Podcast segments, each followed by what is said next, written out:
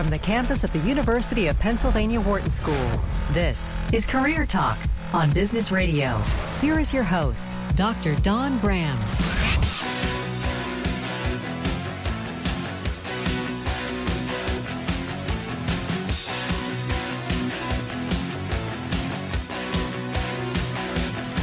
Welcome to Career Talk, your career insider here on Business Radio, powered by the Wharton School. We are on Sirius XM, Channel 111. I'm your host, Dr. Dawn Graham. I'm the career director for the Wharton MBA for Executives program here in Philadelphia, and I'm also a licensed psychologist and former corporate recruiter. I'm here with the dream team, Michelle Stucker and Dion Simpkins, who you'll be hearing from a little bit later. And hey, if you are thinking about a career change or you have a question, we are going to be talking about a very hot topic today, and we would love to take your calls at 1 844 Wharton. That's 844 942 7866. If it's Thursday at noon Eastern Time, we are live taking your calls now. And our topic for today is. So cliche. being criticized by our guest already, and I haven't even introduced him.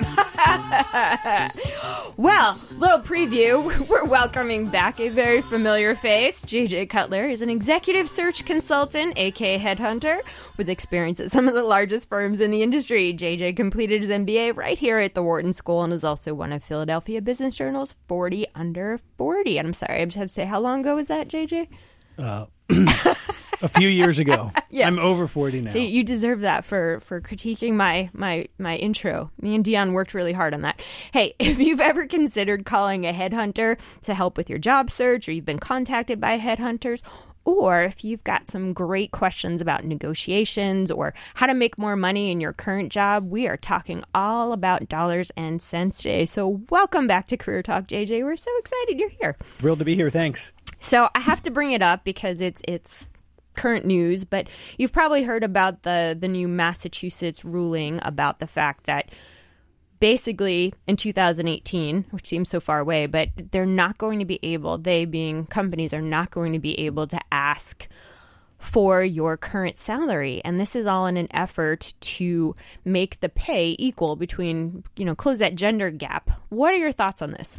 Well i mean i think the idea of closing the gender gap makes a ton of sense, and I'm and I'm totally supportive of it. I think from a practical standpoint, um, you know how this law comes into play and whether other states adopt similar things. You know, we're going to have to think through what we are really allowed to ask and the implications. And as I work with clients, you know, we we generally want to know what people's current comp is. Just like when a candidate, I'm on the phone with them, they ask, "Well, what's the budget for for the role?" Or they want to know what the you know client's range is um, before we have a a serious, intense conversation. So, but that's it, not really what you need to know. You don't really need to know what they're making now. You really need to know what they're expecting to make to make sure it's in the range. Well, that's fair too. I mean, and I do have candidates all the time who don't want to answer that question. Um, and so, so there are a million different ways I think to ask and uh, be told information without literally finding out what someone makes now. Um, at some point, it's pretty helpful, and um, and when people don't want to, the way in which they handle that question can be revealing, and is probably you know worth worth getting into some discussion around.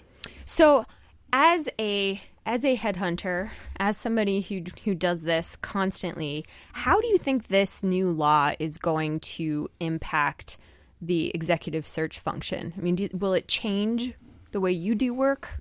No, I don't think so. I mean, um, there are a, a, variety of ways to get signals around, uh, you know, where someone is now and what they're looking to do. Title, you know, title gives you a good signal. There's a lot of data available in, in websites.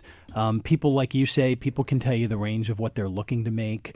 Um, you know, most clients don't necessarily. Ha- I mean, especially at the executive level, it's not like there's one hard and fast number that they say you can't hire anyone over a certain, you know, a certain price. And a lot of times when when clients hire search firms like ours, they're looking for a broad, creative pool of candidates that could be from a bunch of different backgrounds. So it, it, it's not. I don't think it's going to change executive search at this level. And if it does, if it does uh, close the gender gap, that's a positive thing. and you know, from my opinion.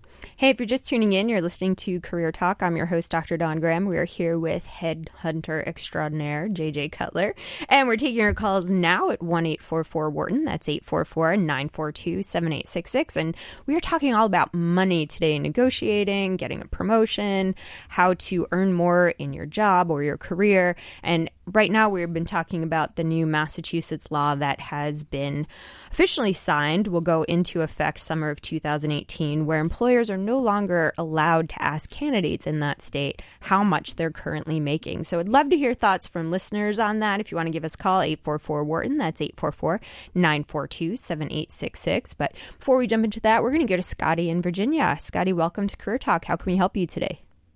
Hi, thank you. Um, I just had a, a quick question here. I'm a um, uh, finishing my MBA, and uh, as I uh, anticipate entering a new type of market, um, utilizing uh, my MBA, um, just looking for some some advice on um, how to negotiate um, my salary and getting what I'm worth, coming you know from having a um, uh, my undergraduate degree, um, how to validate um, um, you know, requesting, you know, X amount of dollars, you know, now with this newly earned degree.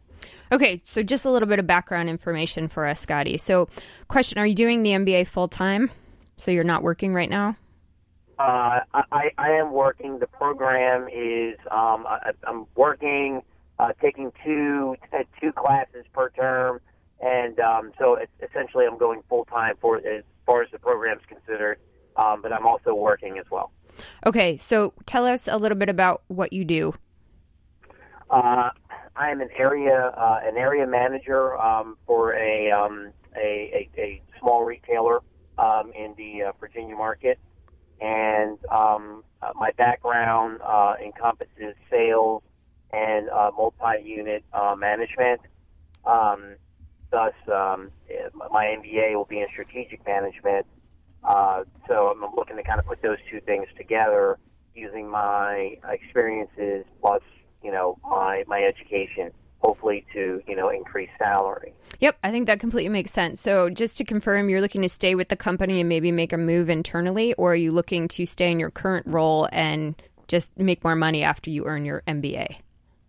Um, primarily, I, am looking to um, if I can stay within, you know, at my current company, which I, I'm not sure if I'm not sure if, if, if it's in their budget, you know, to to afford me, you know, at you know, at the newly MBA level, or you know, I'm also looking outside as well um, you know, for, for opportunities, you know, that, that may, you know, present themselves. Great. Thank you for the background, Scotty. JJ's sure. just chomping at the bit to talk to you. So go, JJ. Yeah. So, Scotty, um, put yourself in the shoes of the employer. So think about it from both your current employer or prospective employer's um, perspective. And, and the way I would think about it is um, think about value that's tangible for them that you now bring to the table that you didn't before you got your MBA. And um, always talk about it in terms of how your MBA can make them more money and make you more valuable to them.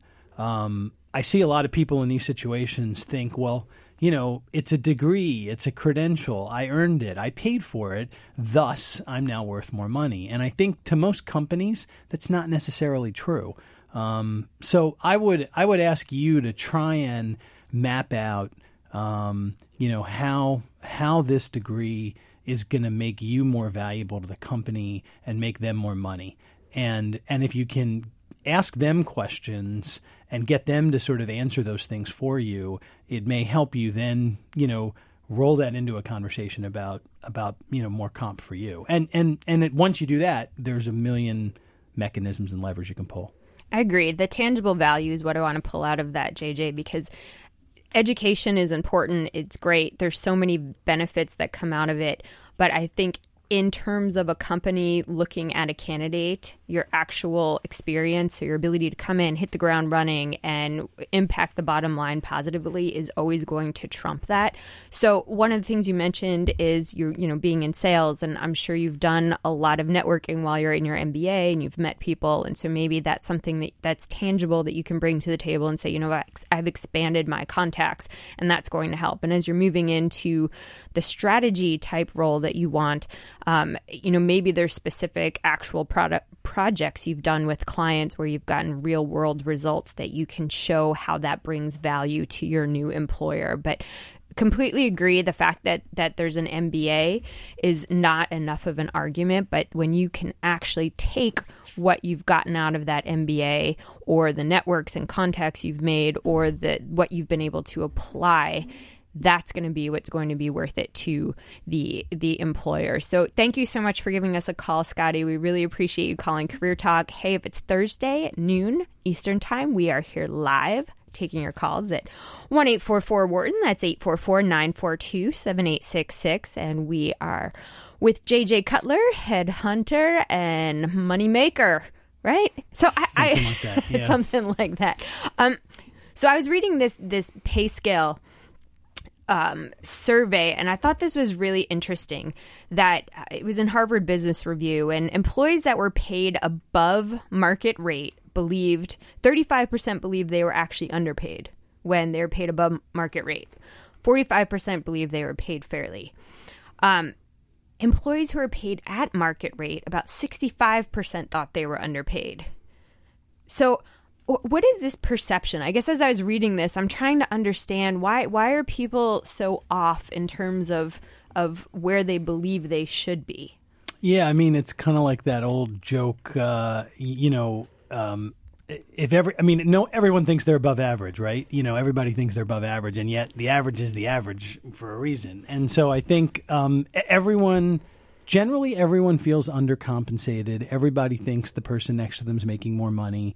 Um, and in reality, it's it's not always true. Um, you know, everyone m- money is a very funny personal thing, and what people do with their money, how they spend it, uh, how they talk about it. I mean, it, it, it's it's one of the most personal um, personal things we, we ever deal with and talk about.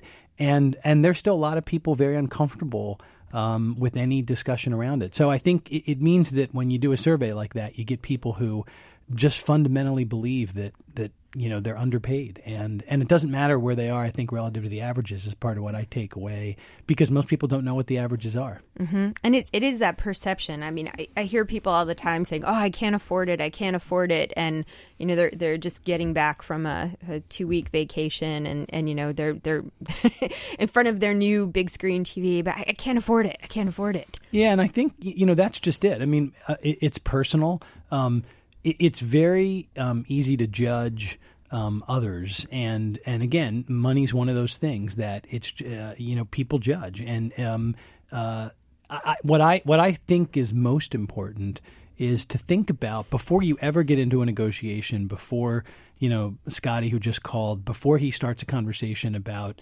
um, you know increase in compensation you know, figure out where money falls in what's important to you. And and if and for most people when you really think about it, it's not 100% of the deal. You, you, know, and and if you and if you go in and operate with I mean, I get it, it's tangible, there's a dollar figure, it's it's easier to quantify than work family balance or schedule or how much time vacation you get or retirement benefits. But generally speaking, there's a whole range of things that are important to people.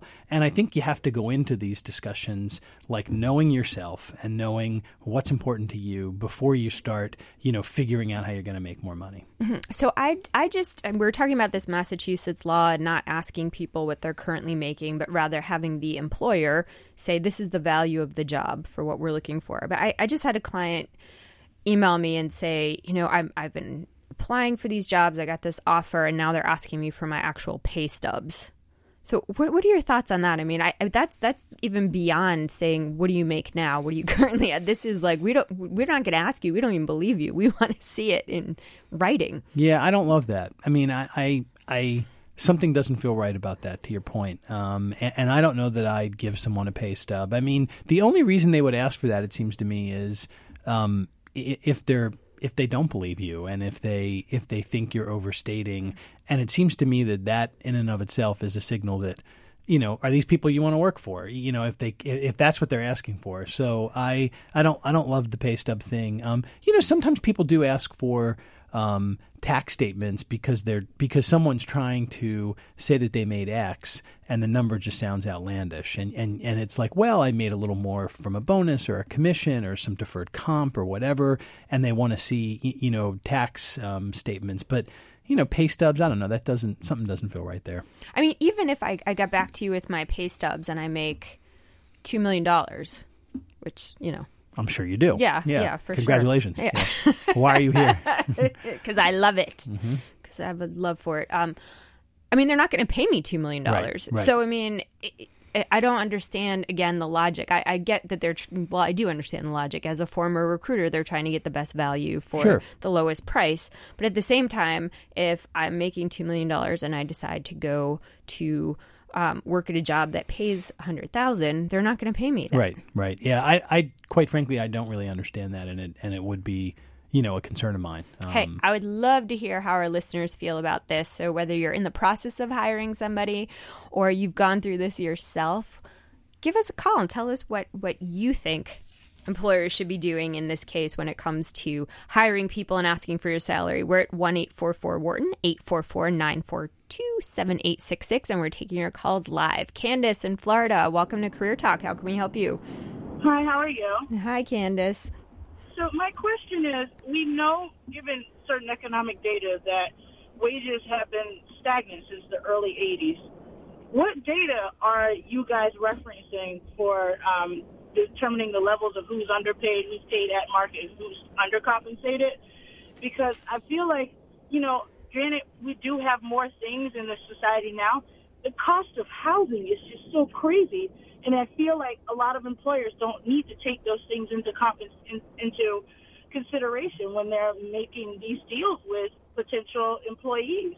Yeah, it's interesting. It's interesting, Candace. I think you're bringing up a couple of different factors that I'm I'm quite certain this PayScale um, survey, which which basically surveyed 71,000 employees, so it, it, was quite a large survey, didn't take into account. I think um, when companies determine what the market rate for a job is, I don't know that they're necessarily taking into account, um, you know, how much costs of, of living have increased. I think they definitely should be, but I think with the recent recession and really it depends on on the balance of available talent to talent shortages. So there's so many things going into this that I think it's really difficult to tease out um, one specific factor that they're saying, okay, this is how we're making making this go. But I, I completely agree. I think people who, um, there are tons of people out there who feel like they should be getting paid more and they should be. And we're going to talk about this interestingly um, after the break a little bit because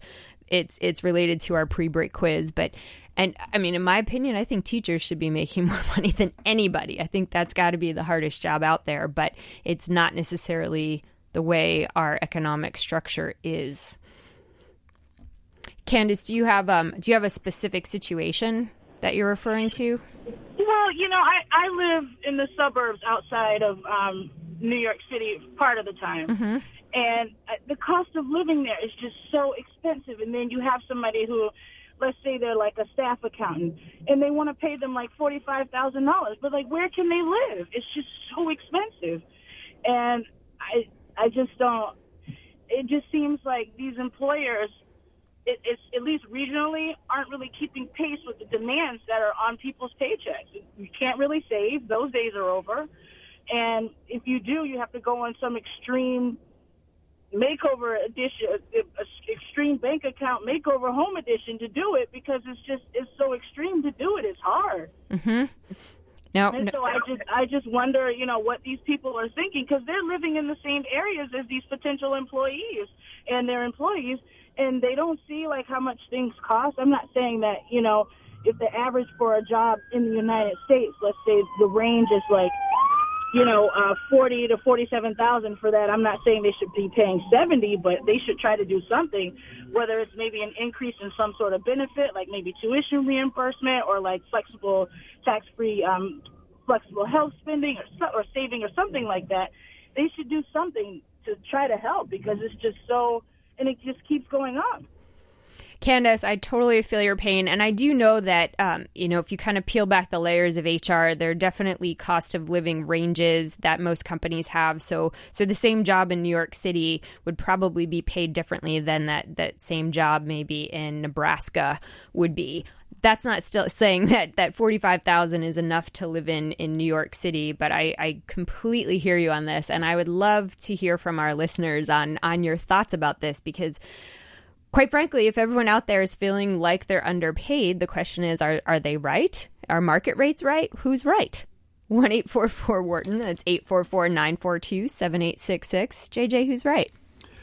Well, everybody's right. I mean, surveys. or you know, everybody's wrong. Well, surveys around perceptions are just that. I mean, and so, um, y- you know, again, I think you're going to find most people think they're above average intelligence. Most people think, uh, you know, they, that their marriages are better than everybody else's. Most people think that they're, you know, that they're underpaid. I think it's just, um, um, you know, we, we do live in a complicated uh, world. Um, a lot more information out there. You know, things are much more transparent. We're going through a very big presidential election where income inequality and big policy issues are on the table. And so I, I get it. There's a lot of you know angry, frustrated people, and this is a part of it. You know, but but they're right. I mean, people's perceptions aren't wrong, and and yet you know employers still have you know fiscal responsibilities not to overpay um, un- unless something else changes right there's a policy requirement or a regulation or legal action or you know something like that so i think both sides are right So we're going to go to Shane in South Carolina. Shane, welcome to Career Talk. What's on your mind today? Hi, thanks for having me. Yeah. I'm calling. I'm calling in reference to wages being stagnant since the 80s, Okay. and and um, I would say that during the recession, companies did cut back. They let people go. They put more work on current employees, and then after the recession, we had somewhat of a recovery, and we started seeing GDP increase again. So I think a lot of companies realized that people were willing to work for less, and if a company does not have great ethics, they're going to pay less and still expect that person sometimes to do the work of what was 10 years ago the job of two people. So let me ask you a question, Shane, because I, I I hear what you're saying, and I'm I'm I'm feeling like you may be giving companies too much credit that they pay this close attention to it. And I'm not saying you're wrong. I in fact I'm I'm actually going to say they're wrong. But I don't I honestly don't know that companies are paying that much attention. They they think okay, we lowered the prices because we could. And now things are better, but but you know they've moved on to other issues. Now we want to look at retention, and we're going to look at that. And now we're going to look at. So I'm wondering if if it's just that companies haven't caught up. What do what do you think? Um, I think that if they haven't, they need to wake up and catch up because I think that behind every great company, you're going to need some really um, high quality employees that you invest in. That they can yeah, look at Google, they invest in their employees. Um, of course, that's a company that's doing well, but they invest in employees. They give them um, creative freedom as well as the ability to continue to grow. And I think if companies do that, they will increase their bottom line. Yeah, I'd agree. I mean, the reality is employee engagement. I mean, there's there's true links to high employee engagement and companies that perform better financially. And so the the trick here is, I think, aligning you know increases in shareholder value to increases in how you treat your employees. And again, I would tell you, Google's a good example. I don't know that they pay all that much more, but they certainly keep their employees more engaged and more satisfied. There must be other things they're doing besides just pay. And I think as employees, we also have to be thoughtful about what matters to us and what's really important. It's not always just pay. I totally agree. And I think that, Shane, to your point, the companies that are investing in people, you hear them say it all the time people are our most important asset. But, you know, put your money where your mouth is. The companies that are actually taking action to make that investment, whether it's through pay, whether it's through benefits, whether it's through perks, and you know other other things like Google does, making it a fun workplace, they're going to get that return on investment, and the ones that don't are just you know, gonna fade away. So I appreciate you bringing up that point, Shane. Hey, if you're just tuning in, you're listening to Career Talk, and we are having a great discussion about wages and negotiating and money and all of these really interesting topics that are, are bubbling up in the workforce today. You can give us a call at 1 844 Wharton. That's 844 942 7866. I'm your host, Dr. Dawn Graham, and we are here with JJ Cutler. So we're going to go to Matt in California. Matt, welcome to Career Talk. How can we help you today? Yeah, hi. Uh, I just have a question about how to negotiate a salary um, with cost of living adjustment. So I moved from Chicago to Los Angeles about a decade ago, was given a cost of living adjustment. Uh, now I'm in rent control, and if I move with the company to DC, uh, I'm not rent controlled, and the area that I live in now is seen as an extremely expensive area. Uh, so I wouldn't be getting a cost of living adjustment in DC, even though my rent would rent would technically go up 20 to 30 percent. So how would I negotiate a salary or negotiate a cola uh, for moving across country in different areas, even though I'm rent controlled? Interesting. And have you brought the data that you just uh, told us to, uh, you know, your relocation HR department and shared with them what you just told us? I did. Uh, they said they would look into uh, areas as far as whether they look into the city that I currently live in and the city that I would want to live in in DC, or look at the, where the where both the offices are at in each of those cities. Um, but the issue is because I'm rent controlled, they just look at if my if the average if the median rent is three thousand dollars here and three thousand dollars there, it's a wash, regardless if I paid let's just say fifteen hundred dollars. Um, because I'm rent controlled, they don't look at rent control. They just look at what the current market rates are. And what about um, uh, what about asking them to make an adjustment that isn't about cost of living or housing? So, what if you can give them some creative way to adjust it that doesn't um, have them set some sort of a precedent or or I mean, if they can't find the data in the zip codes or or where the offices are uh, to make the case, then you might need to get creative in giving them other ways in which they can adjust the comp to make it right for you. I'm sure they want to do what's right, um, but they probably don't want to set a precedent. They probably need some data or fact based argument, um, you know, a one time adjustment, um, you know, some way that they can do this for you, but not um, sort of break policy or, or abuse a precedent. Mm-hmm. Yeah, I, I completely agree with that. I think, think that's one of the things that's interesting to me, JJ, is that obviously as an HR department, you do need to oversee policies and keep things fair, and that's part of the role. But then, what happens when you have a high performer and somebody who you want to retain, and that retention need goes outside of of those parameters? What Yeah. do you do? Do you do you let those great people go because you're they don't fit in, or do you you know what, what yeah, do you do? You, you find ways to uh, to either create new policies or or to create exceptions. I mean, like we in our world, we talk a lot about um, like sign-on bonuses, Mm-hmm. and it's kind of oftentimes that's what a sign-on bonus is for: is to create you know some way to not adjust someone's comp. Um, so that you're paying apples to apples, but it's a way to, to, to deal with some one-time issue that falls outside the policies. The um, you know, w- when someone calls and says, "Well, my, my company has relocated me from Chicago to L.A. and now from L.A. to D.C. and and it's ten years now we're talking." I mean, that's that's a valuable you know employee working for a company that clearly you know has moved somebody and believes very strongly in this person.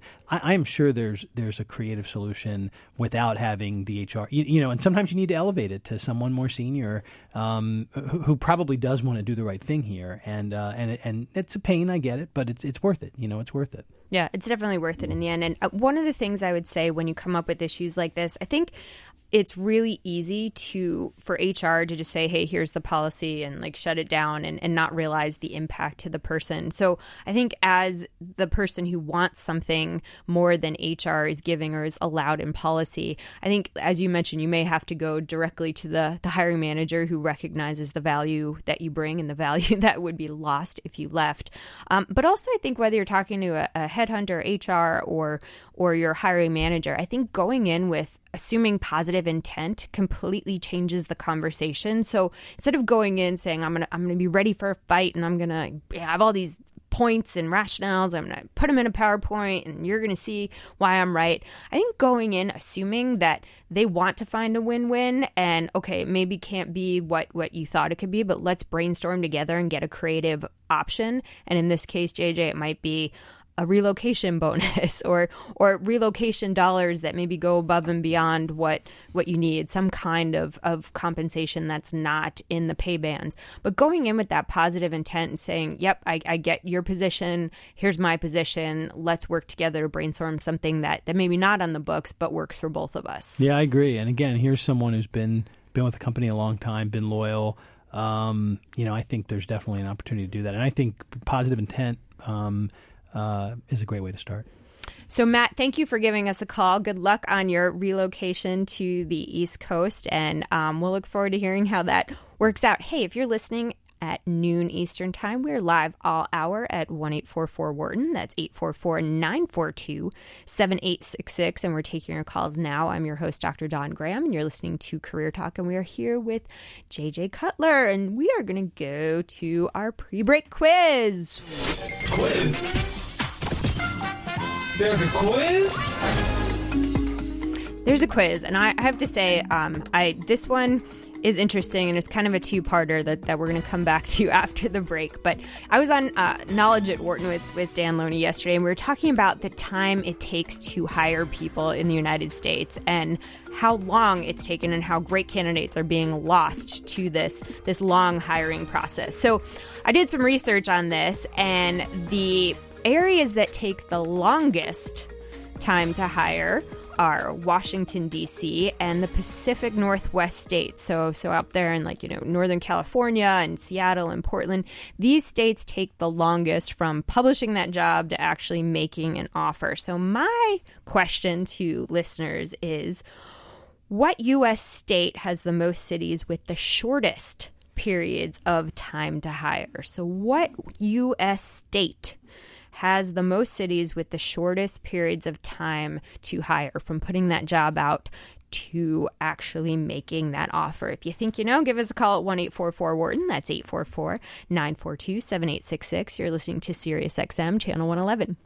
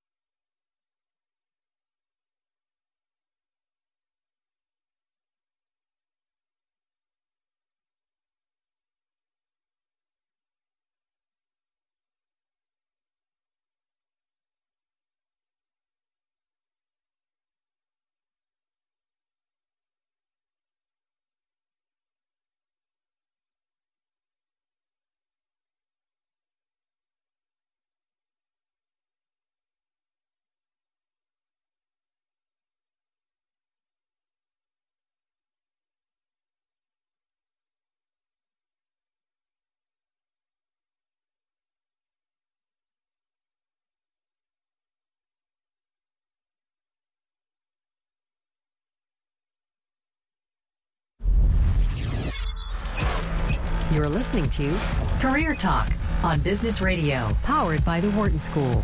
Here again is Dr. Dawn Graham. Show me the money. I need to feel you, Jerry. Show me the money.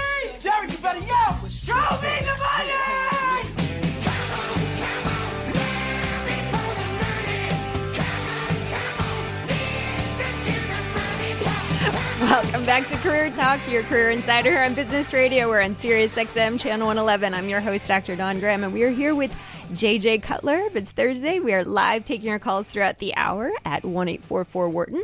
That's 844 942 7866. You can also email us, businessradio at SiriusXM.com, or you can send to our Twitter at BizRadio111.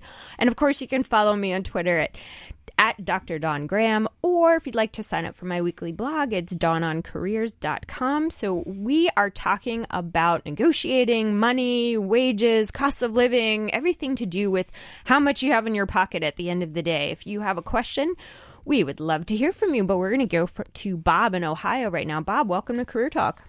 Uh, great show. Thank you. Thanks, Bob. Um, I'll give you some point, uh, uh, points here. Uh, our fiscal year just recently started, uh, July 1st. Uh, the uh, percent of increase that I got is less than 2%. I'm uh, right, probably $7.5 million worth of uh, business a year. That's new business and existing business that I've had over the years. Um, I am probably about a year away from retiring. They don't know that, but you know, I have a new supervisor, you know, and they're saying you're already at the top range of your salary. You know, whenever you've been with a company 15, 16 years, obviously that's going to be the case. But um, any recommendations?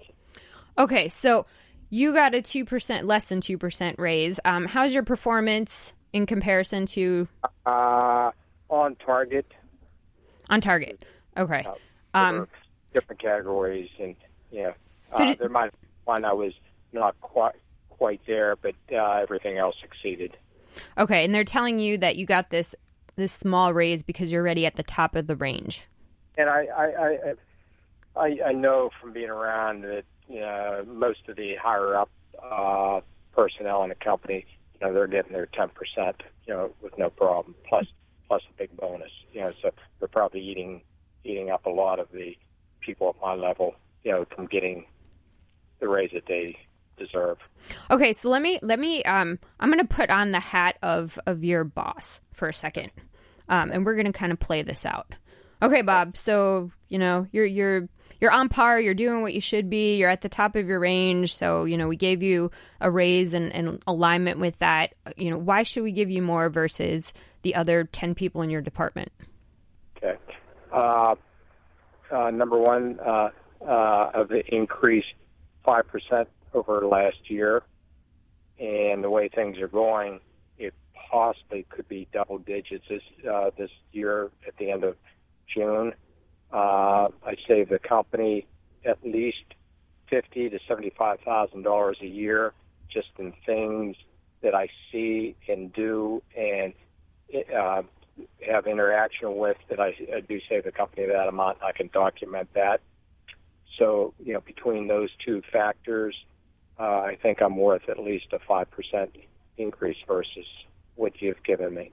And do you um do you get a bonus, Bob? No, no, no they're saying now because uh, my in the past, uh, up until two years ago, I did, but now with the uh, situation, me being a high end of the scale, uh, they cut that off too.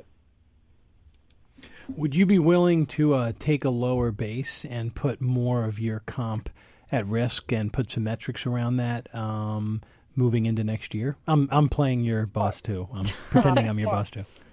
Possibly, possibly. Yeah, to me, I mean, sort of put your money where your mouth is. Um, I, I would I would go back and say, okay, I understand two percent this year. Let's restructure the entire package. I mean, because you know you're only going to work for another year or two. They don't. Um, y- you might say, you know what? Why don't you pay me ten percent less? But let me uh, let me earn up to twenty five percent, you know, more, so I can make back the ten percent base and another fifteen percent. And let's put together three or four metrics around cost savings, around targets. Um, but but I'll give you back ten percent on the base if I can make up to ten or fifteen percent more.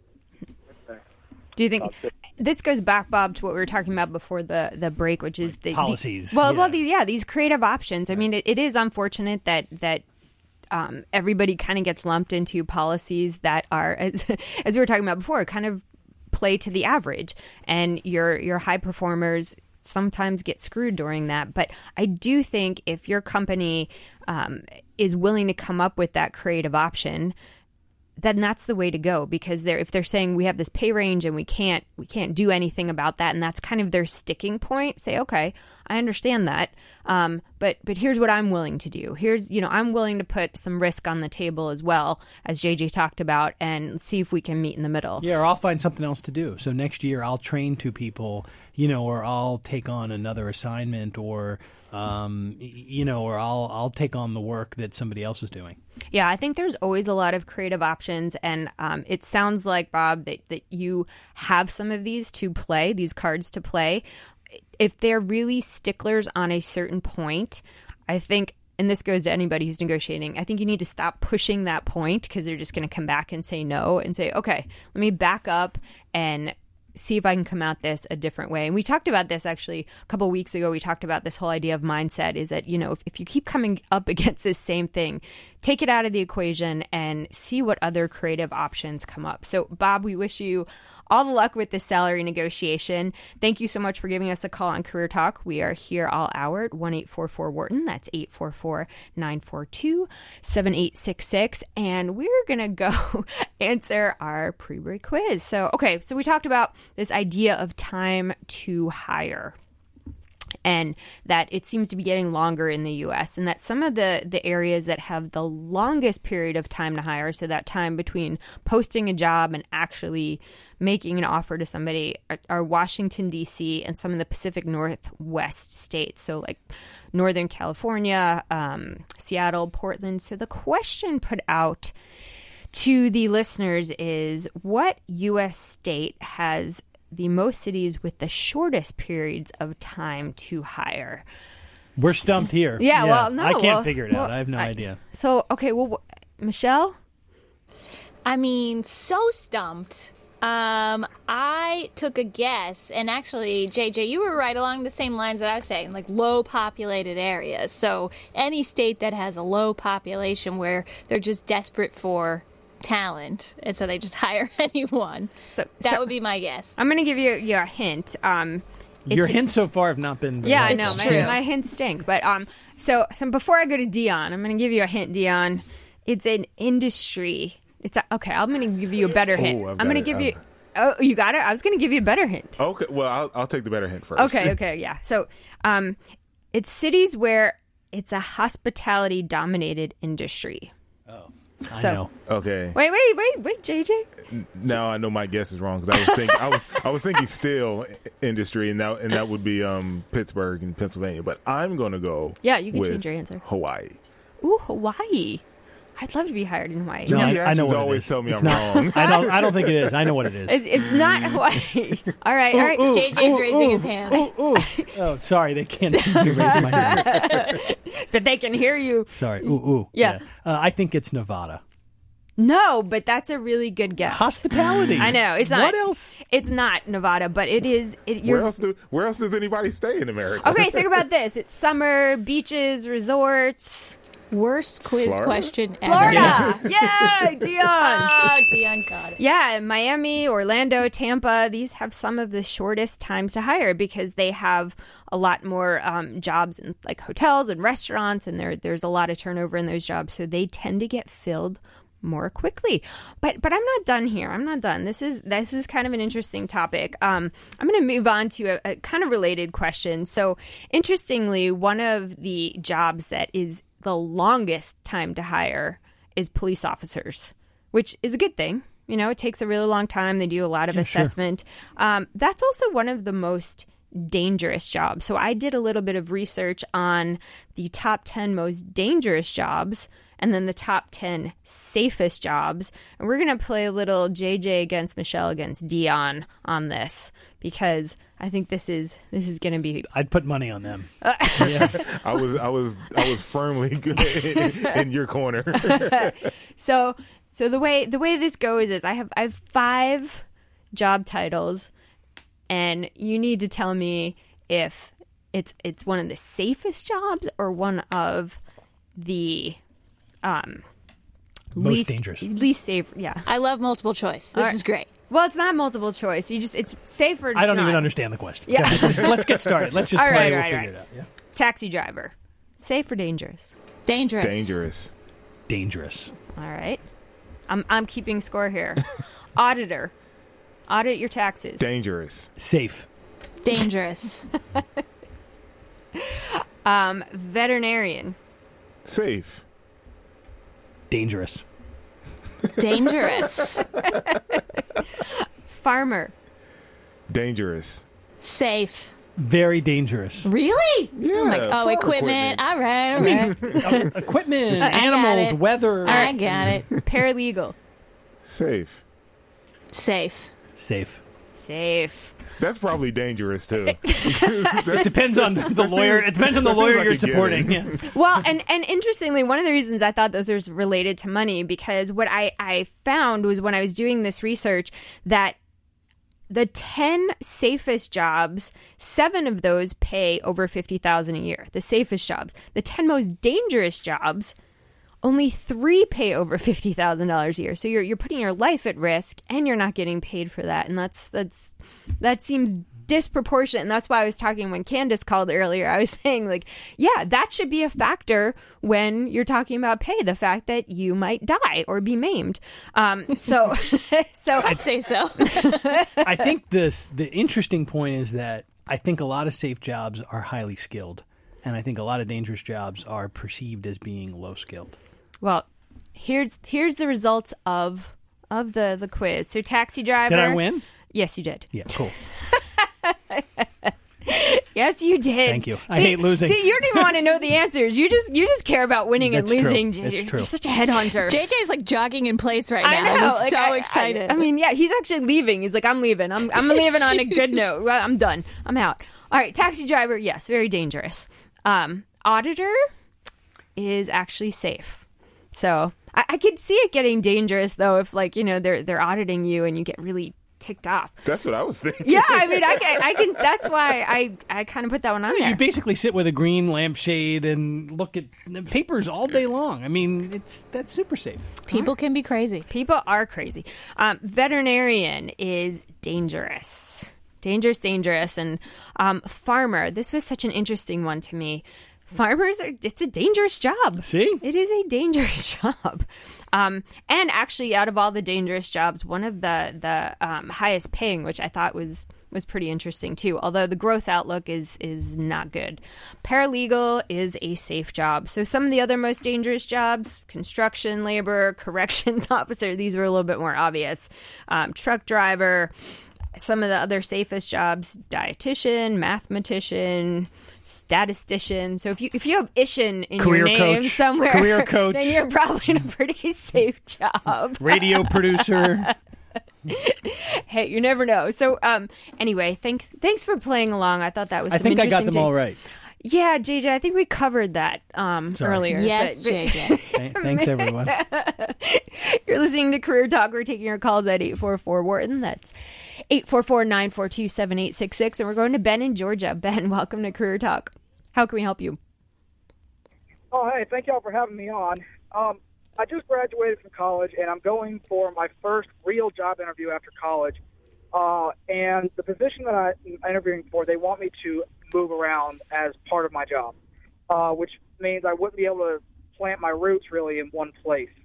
And they've offered me a per diem package uh, that I feel is good, but I want to see if maybe there's some things I can do in the interview that can make me that can allow me to get a little more of that per diem, allow me to be a little more comfortable in, you know, moving around rental cars, hotel rooms, the whole nine yards. Okay, so what percentage of your job is going to be travel, Ben? Pretty much 100%. All right, 100%. Um, and it sounds like you got the offer or you haven't gotten the offer yet. I, that's what I'm trying to discern.